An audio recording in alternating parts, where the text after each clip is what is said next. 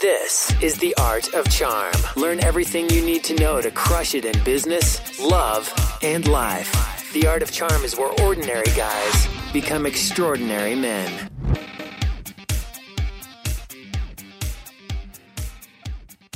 Welcome to The Art of Charm. I'm Jordan Harbinger. The Art of Charm brings together the best coaches in the industry to teach you guys how to crush it in life, love, and at work.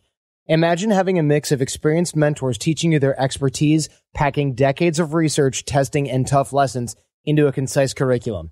We've created one of the premier men's lifestyle programs available anywhere, and it's free. This is a show that we wish we had a decade ago.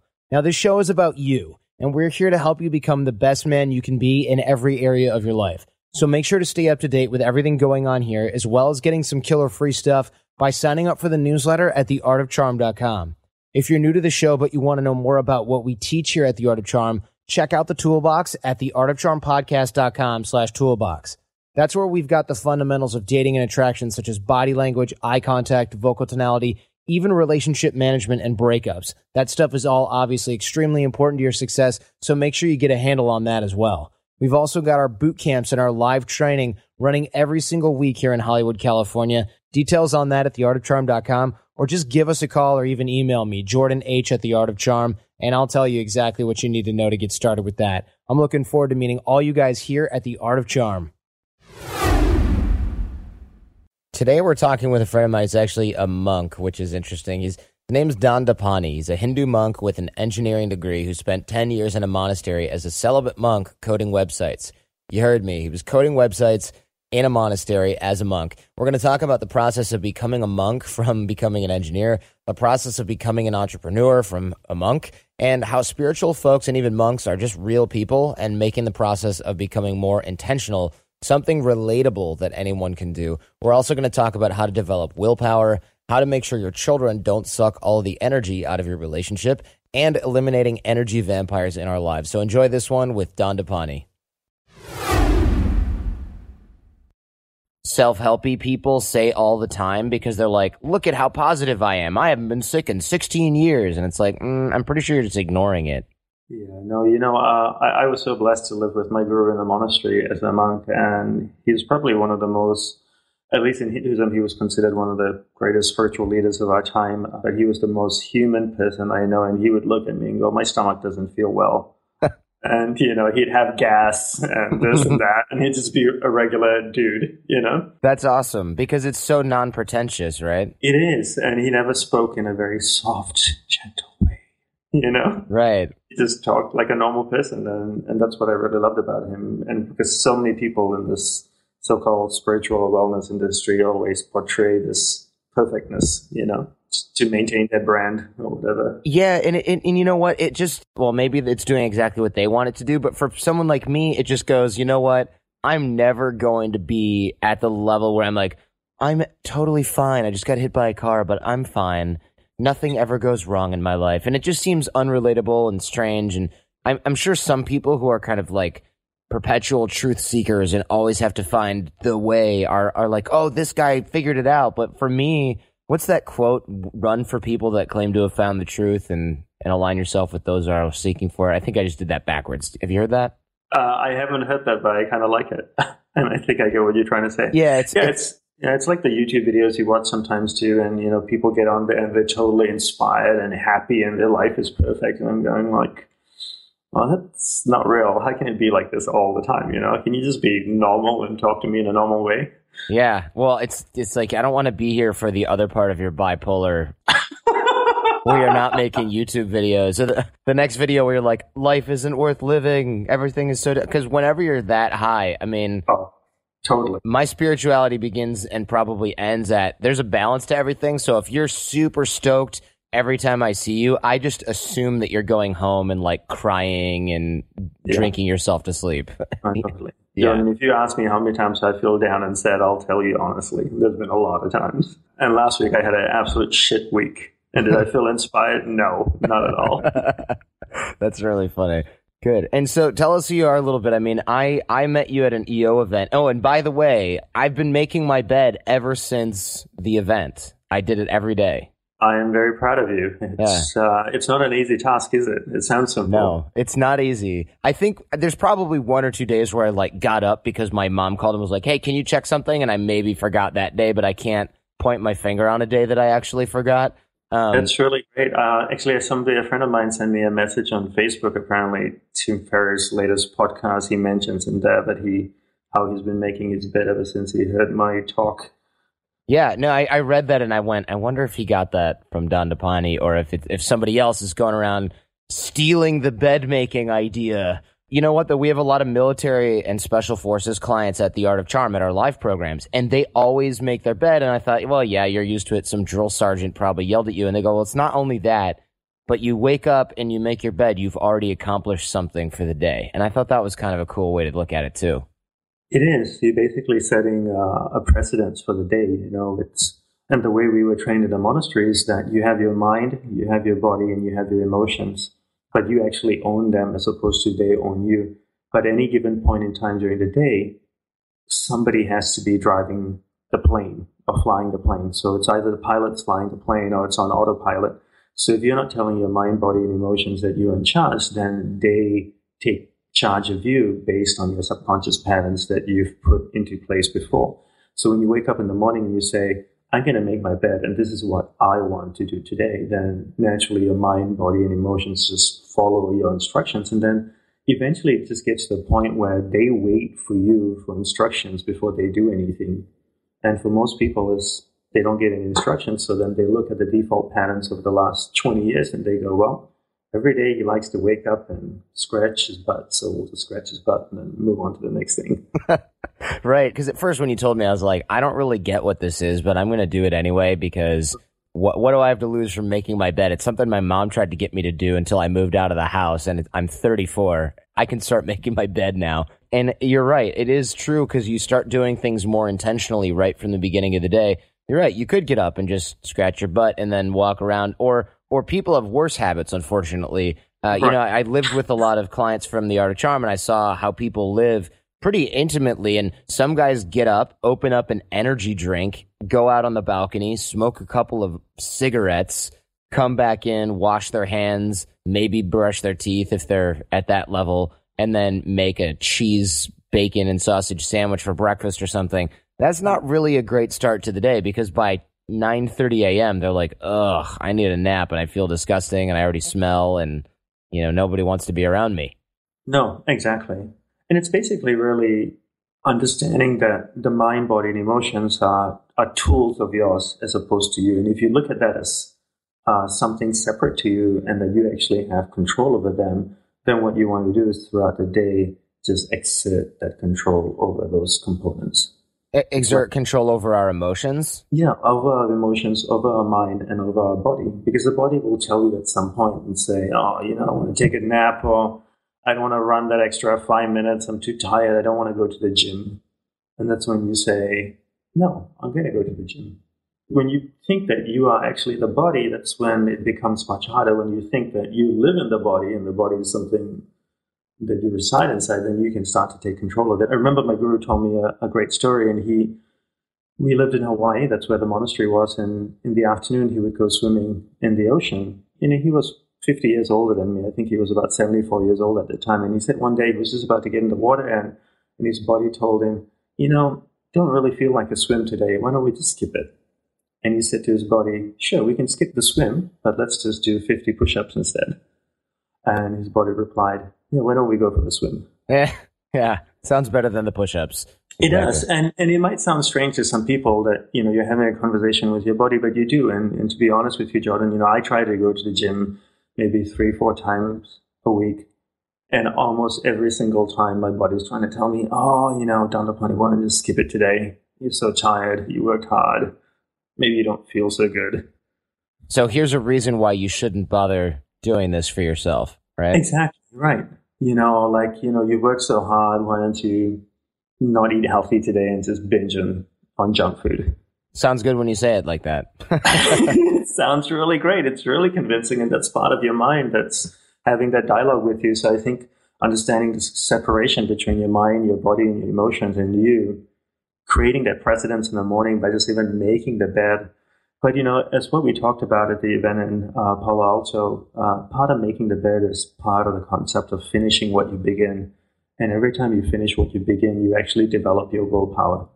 And that's really the reason that I was teaching people to finish what um, to make their bed in the morning, so that they can learn to finish what they begin and by doing that just develop their willpower throughout the whole day. Excellent. Yeah I, I love that a lot. It makes a lot of sense. But first right now people are going who is this guy with the sri lankan accent? Why why should we listen to him?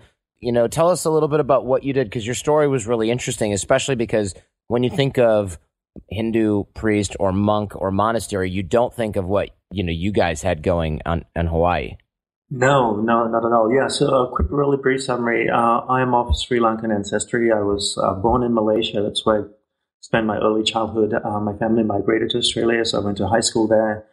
Uh, went to university, uh, graduated with an engineering degree.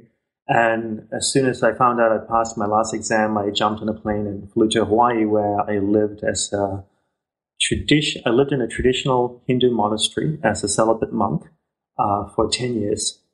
Uh, then about six years ago, my vows expired, and uh, instead of moving back to Australia, I moved to the mainland US, and I've been uh, in New York here for the last five of those years. And, and Jordan, you heard when I spoke at the event in Palo Alto where we first met that uh, every person that goes to join the monastery and is accepted as a monk um, gets a set of robes, set of beads, earrings, and a MacBook Pro. What's up with the MacBook Pro? Everyone's going, I'm not sure I heard that correctly. Yes, a MacBook Pro. How my guru looked at technology was that he just looked at it as a modern tool. So his goal was to take ancient teachings that were basically timeless and share it with the modern world. So instead of scribing it into a stone tablet like they used to thousands of years ago, we just scribed it onto a digital tablet and uh, put it online. The monastery, I believe, at one time, and I, I, know at one time it had the largest website in the state of Hawaii. They might still do. Uh, the monks started blogging when blogging wasn't even popular in the mid 90s, and I've been blogging every single day since then. Um, wow. Tweet and Facebook, and uh, they're very savvy. So everybody gets a Mac, and we're trained how to use it. We very savvy with all the Adobe products of InDesign and Photoshop and Illustrator. We can edit movies in Final Cut Pro and Soundbooth and uh, we know HTML, CSS, JavaScript, and we program and code and yeah, do all kinds of things. Because when you think monastery, you think cut off from the outside world. They don't even know the news. They never heard of what's going on. And meanwhile, it's like status update. We just finished our first website and everyone's connected. Maybe no smartphones to interrupt the flow of work out all day, right? Oh well, John, I hate to break the news to you, but we when the iPhones came out, we all had an iPhone too. That's amazing. Do you get a discount from Apple for being at a monastery? Is that considered the educational discount? I think we got an educational nonprofit discount, but you'd be interested to know that Apple uh, did a, I think, a six or seven minute documentary on the monastery. I believe in the early '90s, and I actually have that documentary with me on my computer. Yeah, and they did a whole whole story of these monks with Macs. But basically, the bottom line is that you know we engaged with the world. We we watched TV every day, so we saw about half an hour of news every day just to keep up with what the rest of the world was up to. Sure. But we stayed at the same time disconnected in the world, so we didn't follow popular music or TV or shows and things like that. We did watch movies occasionally that were selected by one of the monks. Hmm. so, you know, by but having technology, technology is so beautiful and so wonderful, and I love technology. And I think what we were trained in a monastery was to learn how to use technology as opposed to allow technology to use us, which I think is what's happening in today's world. Technology controls most people's life as opposed to it being the other way around. Yeah, that's definitely true. I mean, even for me, I'm very conscious of this process. I was out to dinner with my aunt, uncle, my second, third cousin, once removed, or whatever you call it, my girlfriend, and I put my phone down because I knew it would distract me. And I felt this, this thing has a tractor beam. Apple puts tractor beams in their devices because I was fighting the whole time. It was face down. The screen wasn't lighting up. Nothing was happening with the phone, but I was like, any lull for one second in a conversation, it was like, now's the time I would check my phone. Wait, nope, don't do that. And I had to consciously just repel the phone and I realize how much of an addiction this thing has been. And it's not the first time I've realized it, but it's it's definitely not getting any better even though I'm trying to make a conscious effort with it. Maybe it's getting a shred better, but I'm definitely becoming more aware of how tough it is to stay away from the darn thing. It is, and I have a pretty strict rule myself whenever I meet with clients or friends or family or go out for dinner with my wife, uh, I totally put the phone away. The phone actually sits in my pocket. I don't turn it off; it's in my pocket, and but I just don't allow the phone to be on the table because every time it buzzes or lights up, you want to look at it, and I'm there actually to have a conversation or have a meal with the person I'm with, and whoever's trying to reach me, you can wait their turn basically. And I feel that if we allow technology to control us, then we start to destroy our relationships. And so many relationships, it's just not so strong today because of technology and how technology interferes and is a big part of that. Sure. Yeah. I, I think it probably interferes a lot with not only learning and productivity at work, but with social engagement. And so you, you grew up in Sri Lanka, you got an engineering degree. Why did you jump to a monastery right after your exams? I mean, I can understand being a little disillusioned with a job after a year or two, but you didn't even get that far. It was like engineering and I'm out of here. Yes, I actually wanted to be a monk since I was four years old, and uh, I had met a monk who had came to our home in Malaysia, and uh, as soon as I saw him, I realized that was me. Uh, I didn't know he was a monk. I just recognized the robes, the beads, and the markings on his forehead and everything. And uh, from ever since then, it was just really basically been uh, a pursuit to to find out more about it. And then by six, seven years old, I came to realize it wasn't really about being a monk. It was really about finding my purpose in life. And what my purpose in life, I realized at that point was enlightenment. I was looking for enlightenment, and I realized that being a monk was the most efficient way to get to enlightenment. So at that point, was trying to find a teacher, and I met many, many wonderful teachers along the way. But uh, a lot of them had said had great things to say. But one of the biggest struggles I had with them was that I'd go listen to them, be totally inspired and motivated, I'd say I'm going to do everything they told me, and I'd do it for about three, four days. And then all the inspiration and motivation would die away. I'd default back to who I was. And after a few years, I said, you know, to myself, I, I don't really want to be inspired and I don't want to be motivated. I'm quite inspired by myself. Just give me something to do. Give me practical, simple tools that I can apply in my everyday life. And that's really what I wanted. And it wasn't until I was 21 that I met my guru who I thought was another one of those inspiring teachers, but uh, fortunately, he was not. And uh, he had some amazing, practical, simple tools, and his views on spirituality and money and entrepreneurship and everything was just mind blowing to me. He, he was a monk, yet he was still grounded and down to earth, uh, non pretentious. And um, I said, I'll be a monk in his order because I wanted to be a monk and I was just really looking for a monastery to join he would not let me join the monastery until I finished my engineering degree. So I had to drag myself through another two and a half years of engineering school. Uh, as soon as I knew I passed my last exam, I jumped on a plane and left Australia. Wow. Why, why wouldn't he let, why did he want you to finish school? You know, I don't know. Never really asked him, but he wanted me to do it. And I always tried to be an obedient student. And Wow, interesting. So once you got to the monastery, what was the most striking thing? I mean, was there anything there that shocked you, even though you kind of knew what you were getting into? Really hard. You know, people have so many false concepts of monks because they watch David Carradine and Kung Fu. Right. You know? And they think monks talk slowly and say grasshopper all the time. Yeah. And they can walk on water and they sweep the sidewalks really slowly and they meditate all day. And, and it was contrary to that. And maybe they do it in other monasteries, but not in ours. My guru was extremely practical. We, we meditated only one hour a day as monks. And a lot of people thought only one hour, not the whole day. And my guru didn't believe in quantity, he believed in quality. So what he taught us was to meditate as a group for one hour, and then the rest of the day, while we worked on our Macs, we learned to develop skills like concentration and willpower. And while we swept the floor, cleaned the bathrooms, and did our regular chores, cooking, um, we brought our tools and practices into our everyday life.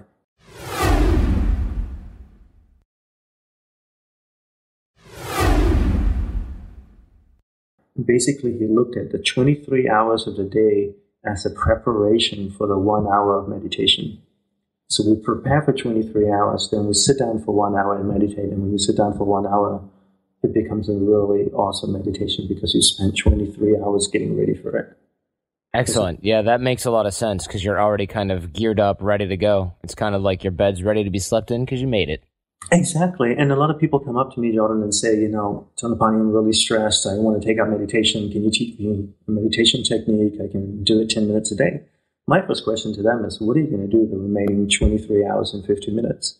If you're going to be distracted and crazy for the rest of the day, then the 10 minutes is not going to help you at all. It's like exercising for 10 minutes and then the remaining, the rest of the day, you're just eating burgers and fries and pizza and just sitting on your couch. sure. And then you throw in some celery and you're like, that should balance everything out. Exactly. Right. So I would say the, the practicality of um, uh, monastic living, the simplicity, and simplicity doesn't, um, that's one of the big things I learned that simplicity doesn't mean that it has to be poor conditions. You know, you can still have a wonderful surrounding. You can still have the best Mac or a lovely apartment, but still keep it simple. And I think people always confuse that. They feel simplicity means giving up everything and not having something that's nice. And it doesn't mean that at all. You can still be simple and have beautiful things and beautiful people in your life. So why did you go from monastery then to New York? I mean, you'd think you might want to like take it easy and start in Santa Monica or something, right? How come you went from chill actually, monastery to metropolis? I actually did start in Santa Monica, Jordan. Strange that you said that. Oh, you did? Uh, oh, man. I, yeah, well, so normally what happens if you, you're a long serving, long term serving monk and you leave the monastery, there's a severance package.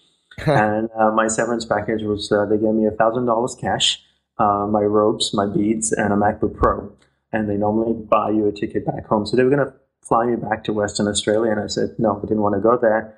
Um, I said, I want to go to the mainland. So they bought me a ticket to Los Angeles. So I at least told them I wanted to go to Los Angeles. And, and that's where I flew. And I landed in LA at midnight and um, checked into a backpacker motel in Santa Monica uh, that same night. And I roomed with uh, six German backpackers and um, that's where I started my life. And I had a thousand dollars with me. And the next morning, I went out and bought clothes, and I mean regular people's clothes, and right. Got an email address and opened a bank account, and kind of got set up. And it wasn't until a year later that I moved to New York City. And my goal was basically not to borrow money from anybody and use everything that I learned to create the business that I have now, to, to be an entrepreneur. And I felt very confident that with everything that I've been trained in, I I could create the life that I want. And one reason for choosing New York City was when I lived in a monastery in Hawaii, uh, was on the island of Kauai. Uh, a lot of people would come there, and when they heard the monks teach, they would say, "Wow, it's so easy for you to practice this. You live in a serene, peaceful monastery on a beautiful island in Hawaii. You don't know what it's like to live in New York or London or Beijing." So when I left, I said, "I'm going to go live in New York City, create my life there, be an entrepreneur." Have a family and and then share what I learn and nobody can have a reason then to complain to me that they can't do it. Right. Yeah, exactly. Because then you can you can say, I do know what it's like because I live in New York slash Santa Monica with a wife and kids. Right. No kids yet, but uh, but yeah, no, the whole idea is that, you know, it's like can you be an entrepreneur? Can you have your own business, multiple business, and can you live the life that you want to live? I think you can. It's just do you want to commit to it? You know, how badly do you want it is what it really comes down to, you know, Jordan? Yeah, sure, of course. And most people don't want it badly enough, to be honest. No, they want to have a title as entrepreneur and put CEO on their LinkedIn profile or work from home and not have a boss and emphasis on not having a boss and just being at home and not having to go to an office, but they don't really want the responsibility that goes in line with creating, to put it dramatically, your own destiny, right? And your own outcomes at the end of the day, our, our future completely lays in our hands and what we do. So uh, I feel it can be done, and I want to be an example of that. That doesn't mean I'm perfect at it, you know. Sure. Well, yeah, work in progress, right? And what you were teaching us at, at the EO event, and what what we can talk a little bit about here as well, is managing that energy. I mean, you had mentioned something really brilliant uh, before I forget that I've been quoting all over the place, which is that, and I'm, I don't have kids either, but you've got kind of a hierarchy of where your energy goes or will go as a parent. and where it's like, listen, you know, I love your mother more than I love you. You're you're talking about telling your kids this because somebody asked about parenting. Does this ring a bell? And you were saying, I love your mother more than I love you because kids will suck the energy out of you your whole life. It totally does, and you know maybe it's not fair for me to say that that I don't have kids yet, but uh, that's what I will say to my kids. And and the way to look at it is that kids just don't know any better. And and if you look at it, if you allow me to be a little bit metaphysical, yeah, for a second, go um, for it. We all have energy inside of us, and a child's body is only so big, just two feet tall or three feet tall, and they have a lot of energy. And the reason children have a lot of energy is because they haven't developed two faculties they haven't developed the intellectual part of themselves, which really comes about when they hit puberty, that really that ego side where they start being concerned about what somebody thinks of them and how they look and this and that. And that's when they start worrying about life. You know, when they're three, four years old and running around, they don't really worry about life. So that once the intellectual part kicks in at puberty, so much energy is consumed through the intellect. And then, of course, at puberty, they develop the sexual functions as well. And then now they're starting to have sex, they start to masturbate all the energy away. And so most of the energy goes away through the intellectual area or the sexual area as soon as they hit puberty. So until that age, all that energy is just consumed, uh, all that energy is contained in a tiny little body. So imagine you take a three foot tall body and you stick one million Duracell batteries in it. Mm-hmm that if you ask a child to walk across the room or to go to the other end of the room, a child will not walk across the room. He'll run. He or she will run across the room, right? Yeah, that's it's true. because it's because they have so much energy inside themselves. And what parents never teach children is they don't teach children what to do with that energy. They just say, sit quietly, don't move, stop wiggling, and it doesn't work. How can you not wiggle when you've got a million cell batteries inside of you? Right. You got a fire burning in there. It's got to go somewhere. It's like a steam engine. And if you look at most adults, all the energy is consumed through the intellectual area of the mind where they worry, they fear, concerns, or through the sexual area of the body. And adults are perpetually tired. Yes, that is true. So you were talking with this guy at EO about managing his energy inside his relationship. I think his question was probably something almost cliche like, what do I do? I don't have any energy left, you know, in my relationship because I have kids. Right, and the, the key is to understand that to create an hierarchy of div- div- uh, the division of your energy. So basically, in a family situation, the first person you want to give energy to is yourself. You should always be number one in your family. And the concept here is that if I can look after myself and get myself into a good position, good place, then I can be the best version of me to my spouse and to my children. But if I'm a mess, then my relationship with my spouse is a hot mess, and my relationship with my children is a hot mess. So it's the airplane syndrome. You know, when the oxygen mask comes down, you put it on yourself first instead of your kids. So look after yourself first. The second place you want to invest energy in is with your spouse. So make sure that you have time set aside every day for you and your spouse to actually exchange energy through conversation, through sitting down, sharing a cup of tea, whatever it may be. It could even be physical intimacy if that's if that's something that's needed. But that time needs to be blocked out every day. And then come your children. Because your children will be totally okay. And if the parents are okay, the children will be okay. I know this entrepreneur who just had his sixth kid. Oh wow. Runs a really successful business, um, has six kids. And I asked him, I actually asked him, how do you do it? And he said, I told all my children, your mother is more important to me than you are. Your mother always comes first. And I go, that's great because that's the same philosophy that I believe in too. And he says, I take care of my wife. And as long as I take care of my wife, my children are okay. Sure. Yeah. That- that's how he runs a successful business and raises three kids. And he by no way was trying to tell me his life was perfect and they didn't have challenges. But he's found a formula that works, and it's a formula that I truly believe in. It makes a lot of sense. And right now, some people are going, oh, that's terrible. You should never say that to a kid. I don't think kids really care. I think they're like, okay. and you, the way he said it too, and which I really liked, was he said that, you know, all of you will be with us, with your mom and me, till you're about 18. And then you go to college, and then you leave college and you go work, and you have your own lives. And after you leave, your mom will still be by my side.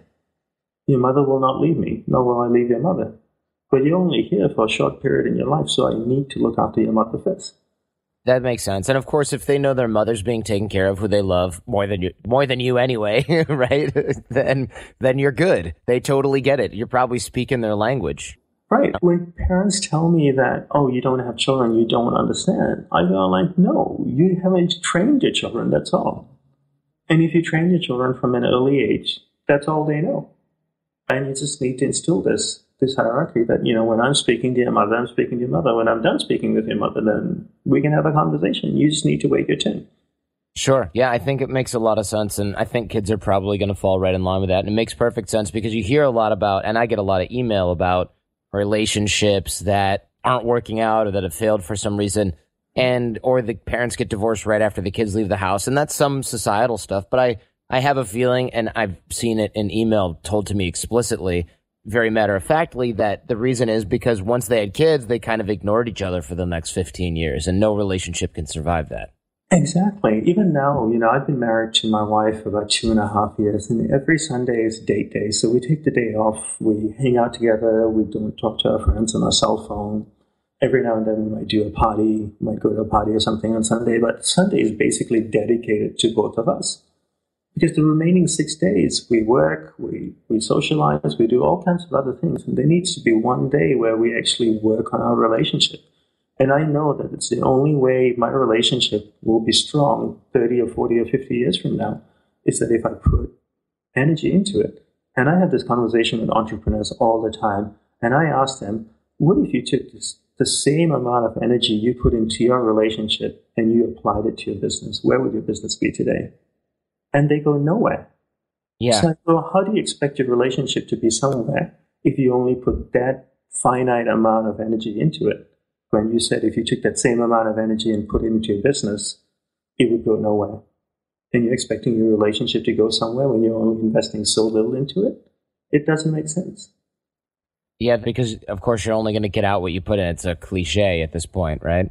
Exactly, and that's just really how energy works. You know, if you understand everything in this universe is made up of energy, and that's something that Albert Einstein says. You know, he says that everything is energy, and that's all there is to it.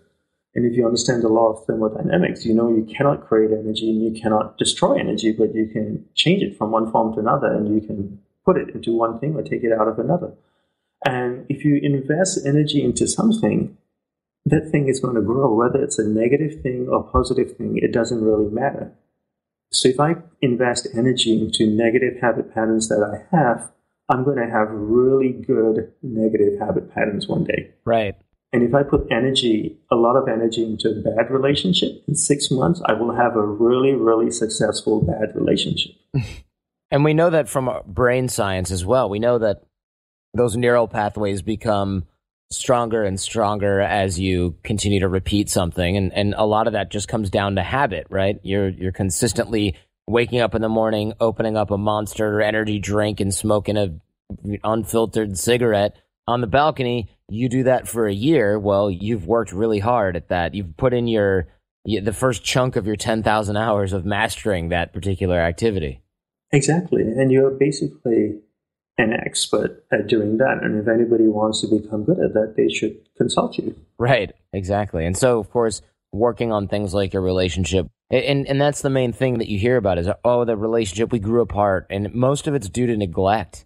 Uh, it, when when I talk to the clients, it's almost always just neglect, neglect, neglect, and and some of it is benign neglect if that's if that's a term that I can maybe coin here because they're they're thinking our kids are the most important. I got to work really hard and get something together for the kids. And then sometimes they get divorced after the kids leave, but they're not necessarily fighting. It's not necessarily bad before that. It's just the kids leave and they look at each other and, and they go, What the hell? I don't even know you anymore. It's been so long. I don't even know you. And a year or two later, it's like, eh, let's just do our own thing. Why do we, we're just roommates. Why do we live together? This is silly. You you run a podcast and you get you get letters and emails from people telling you stuff. I'm a Hindu priest and former Hindu monk. I'm a walking confession booth. I'm sure. People yeah. tell me all kinds of things. And I'll tell you one story. Uh, I know this couple who had their own business and they have two kids. And basically, after about 13, I think 12 or 13 years of being together, they finally got a divorce a few months ago. And I knew exactly why they got a divorce. I, I talked to them, I uh, counseled the wife, and uh, the main reason was when the children were born, they put all their energy into growing their business and the remaining of the energy into looking after their children. And they did not invest energy into each other. And then naturally the relationship falls apart. It's like if you have a plant and you don't water it, it's not going to grow. So all the energy was divided between work and children. And eventually the whole thing just fell apart.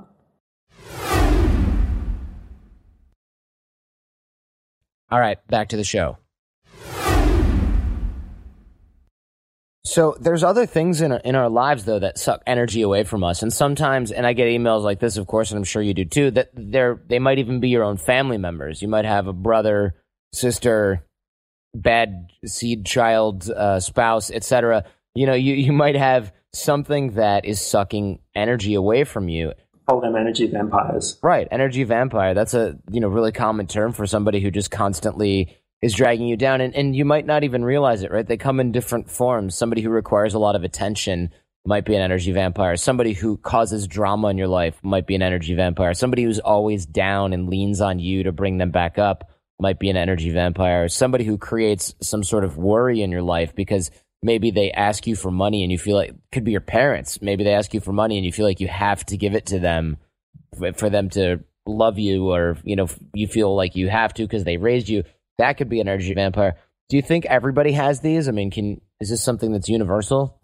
Uh, you know, John and I travel all around the world, and I, I speak to so many different groups like EO and YPO and WPO and different organizations as well. And I always ask this question because it's part of a topic that I cover in my in my workshop. And I ask people, how many of you have energy vampires in your life? And almost ninety nine percent of everybody in the room puts their hand up. And I think almost everybody does, unless you've been really good at slaying the vampires. And I've worked very hard over the last few years to kill off all my vampires in a very affectionate way.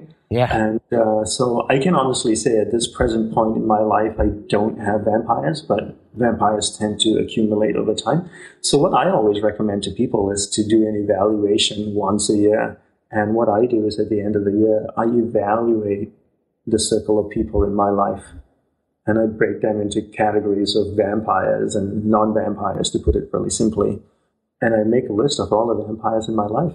And when you identify a vampire, it's really important to identify if their vampirism quality, if there's such a word, is an inherent part of their nature, or is it something that's a byproduct of what they're going through in their life right now? So, for example, somebody lost a spouse in a in an accident, and now they're feeling really depressed and really needy for a couple of years you wouldn't want to term them a vampire because you know they're going through some unfortunate life circumstance, and it's a good time to be a good friend and practice sure. empathy and compassion.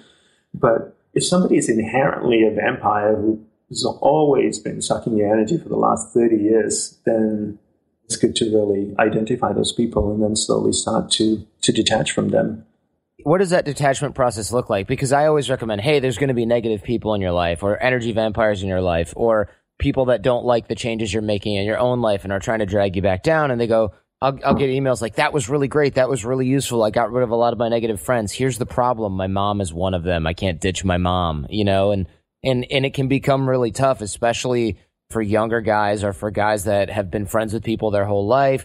They're looking for guidance on how this detachment process might work because it's really easy to just not call that guy that lives down the hall again or not hang out with that guy from the gym who used to play basketball with who complained about his ex-wife all the time. But it might be a lot harder if one is your brother and the other one is your dad.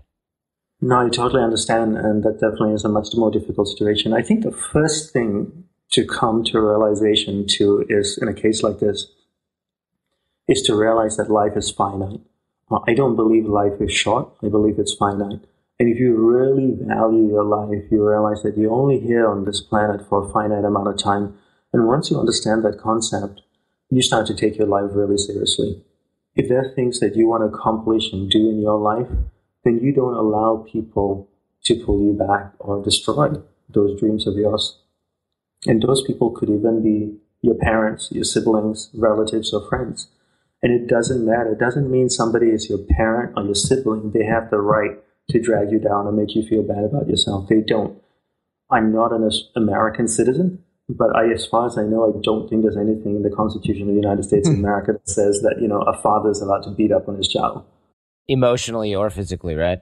or mentally or verbally. Right, right. Absolutely. They're not allowed. So why do you allow that? So the way I look, obviously, as you said, it's easier to detach away from from your neighbor or somebody you went to school with, or what if it's your family members or siblings. The way I look at it is, I try and define how bad is the damage. Is it tolerable or not tolerable?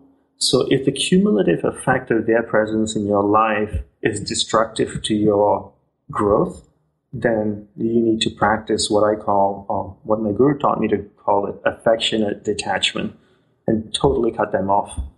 But if their presence in your life is a little bit of a pain, but it's not really enough to hold you back from going forward, then it's okay to have them in your life. The ideal scenario is that you want to maintain the family, right? You never want to break the family circle up if you can. That's the ideal. And that's how I draw the line. I have a couple of relatives who I feel are vampires, but their vampire presence isn't so strong to the point where it affects my life on a daily basis or holds me back from doing what I'm doing. Okay. So, so I allow them to be relatives and engage with them periodically. And and then there's one person, one relative who I've completely cut off from my life and I haven't spoken to in well, maybe 13 or 14 years. Not a single word, no exchange at all, because perpetually negative, perpetually bringing you down, never uplifting. And I worked so hard on my life and I've sacrificed so much of my life to really uplift myself and make myself a better person. Why should I allow somebody to come and, and destroy that, even if it's a family member? I mean, that is completely true and, and very interesting because a lot of people are afraid to cut off their family members, et cetera, et cetera. What's the system like for cutting someone off? I mean, is there a way to do it sort of tactfully? Do you tell them about it? Do you just avoid them? Do you tell them why you're avoiding them? How does that system look? The good rule is to not have a conversation with a vampire. And if somebody is inherently a vampire and that's their quality and they really have that, having a conversation with them is just only going to make the situation much, much worse. So it's better just to not have a conversation with them at all. What you want to practice is the concept of affectionate detachment. The first step, really, from detaching yourself from anybody is to stop thinking about them. Uh, this is something we covered at the EO event that I spoke at, uh, and it's a very brief concept here I'll share with you. The concept is where awareness goes, energy flows. So if your awareness is going to that person, that's where your energy is flowing. And if your energy is flowing towards that person, you're building a magnetic tie. You can almost imagine like a invisible energetic tube connecting you and that person. And through that energetic tube, energy flows between you and them, and it creates a magnetic pull towards each other. So the first step of really stepping away from somebody is to stop thinking about them. Every time you start thinking about them, bring your awareness back and say, I'm not going to think about them. And, and by doing that, you're not investing energy into that particular area of your mind. And as soon as you put energy into it, it starts to grow and you build that relationship. And then the next case is as I said, most times you can never talk to these people because they'll react in a really negative way.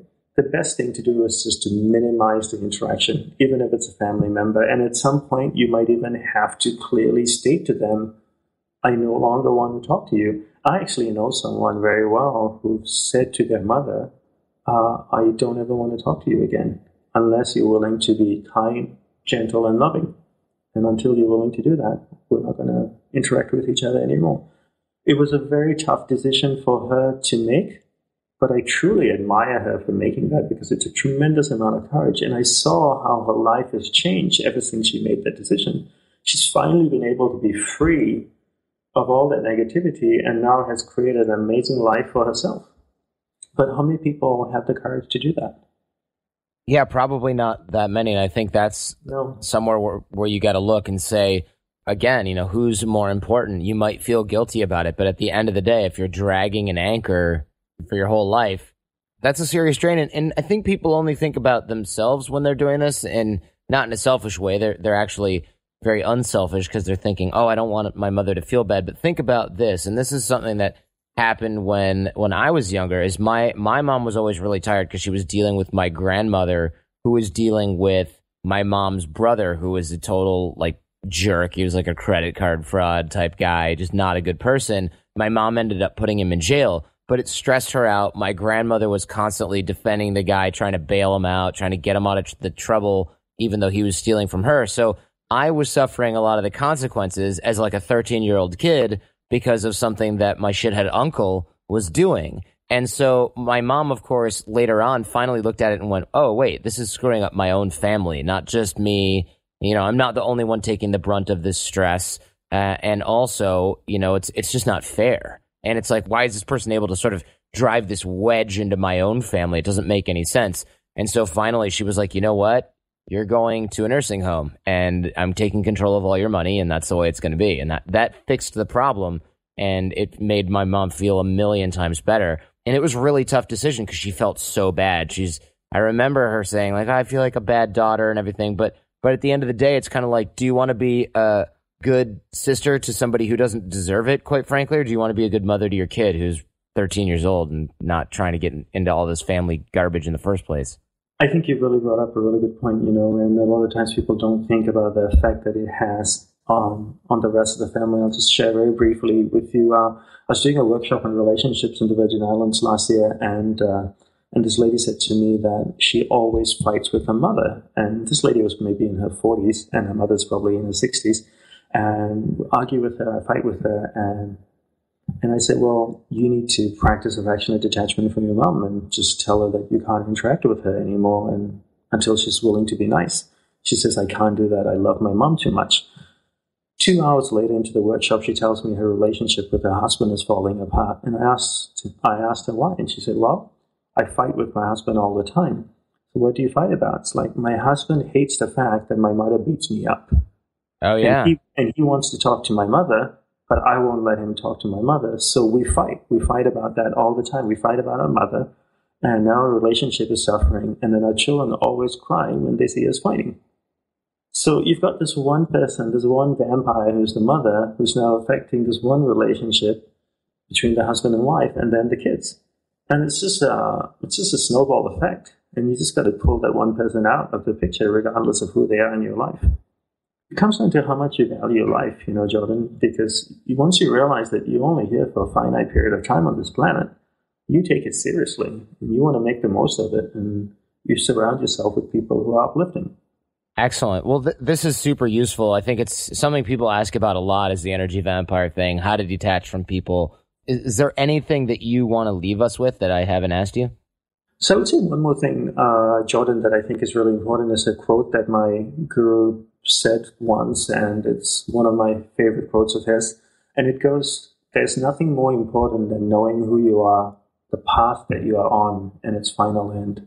And I think this is so important. It's that, again, like I said earlier, you know, we have a finite amount of time on this planet, and most people don't really know why they're here or what their purpose in life is. And I think that's one of the greatest things anybody can do for themselves is figure out what their purpose in life is to know what your goal is at the end of the day. Because once you know what your goal is, not literally at the end of the day, but the end of your life, once you know what your goal is, you know exactly what you want to do in this life. And then it becomes really clear as well who you want to have in your life and who you don't want to have in your life. And I think that's going back to the energy vampire thing. I think that's one of the big reasons why people find it so difficult to detach themselves from these vampires is because they don't really know what they want in life. And if you're really clear what you want in life, then it's very clear to make the right decision, to, make, to take the next step. Excellent. Yeah, and I think that's super true. There's there's no way to decide. A lot of people are sort of floating through life and figuring, oh, maybe this will make me happy, maybe this will make me happy. But once you can get clarity on what it is you want to do and where you want to go, then I think you're you're probably in uh, in a really good place in terms of figuring out what's next for you because it becomes a lot. There's a lot less.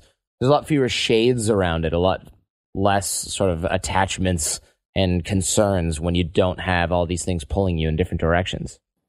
I live in New York City, and if I want to go to Los Angeles, I know I need to head west, not north, not south, not east. And the same way, if you knew what you wanted out of life, it's so easy to make the right next step. I should say that most people don't invest any time in trying to figure out what their purpose in life is. And I think people should do that. And what people should do ideally is take a little time out each week, you know, maybe two, three hours. And if you don't know what your purpose in life is, to reflect and sit down and think and ask yourself some very, very basic questions like, what do I want out of life? Don't say happiness because happiness is not a goal in life. You know, happiness is a byproduct of doing something or an experience. Happiness should never be your goal of life. It's be specific in what it is you're here on this planet for. And once you know that, it becomes really easy to know who and what to surround yourself with and also how to make the next step in your life. Excellent. Thanks so much, Dandapani. And where can people where can people find you and more from you? Uh, yes, so uh, a couple of ways. They can go to my website, which is uh, dandapani.org, and uh, I'll be releasing in a couple of months an online learning course as well. And it's covering a various bunch of topics that uh, in, about life, from finding your purpose in life, relationships, working with energy vampires, learning how to meditate, focus, developing concentration, willpower. That should be coming up live in a couple of months.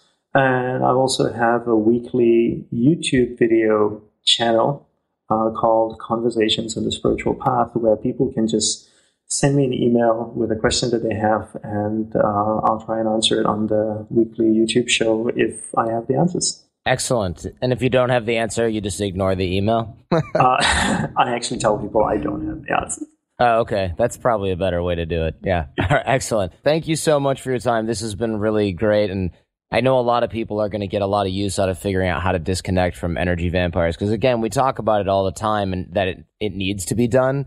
But really, people don't have a game plan for it. And of course, when you know you don't know how to do something, you go, I'll work on that later. Because if there's any sort of impediment to doing something difficult, people will lean on that really hard. Definitely, for sure. Well, thank you so much for having me on your show. I really appreciate that. It's been a wonderful conversation.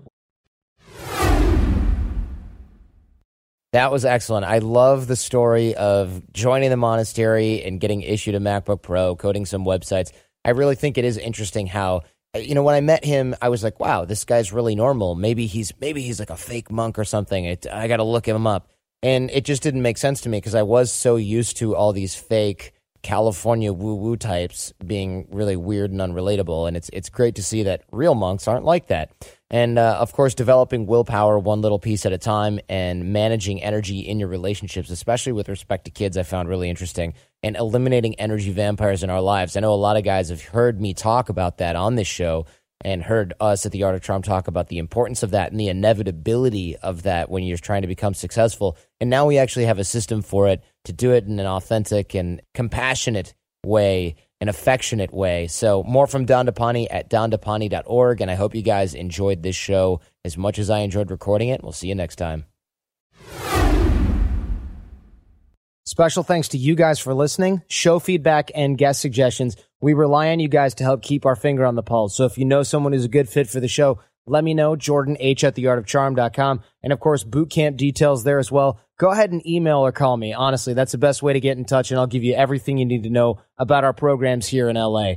If you guys are listening, but you're not subscribed in iTunes or Stitcher, go ahead and make the change there because getting your shows delivered free to your phone or computer while you sleep is the best way to make sure you don't miss anything. Just go to iTunes or Stitcher, wherever you get your podcasts, and search for The Art of Charm. That's it. And if you guys want to write us a nice review, we'll love you forever there as well because it helps other people find us and it's really important to keep our show ranks up. So tell your friends because the greatest compliment you can give us is a referral to someone else, either in person or shared on the web. So have a great week. Go out there and get social and leave everything and everyone better than you found them. Thanks for listening to The Art of Charm. Get more confidence, relationship skills, life hacks, and everything for the extraordinary man at theartofcharmpodcast.com.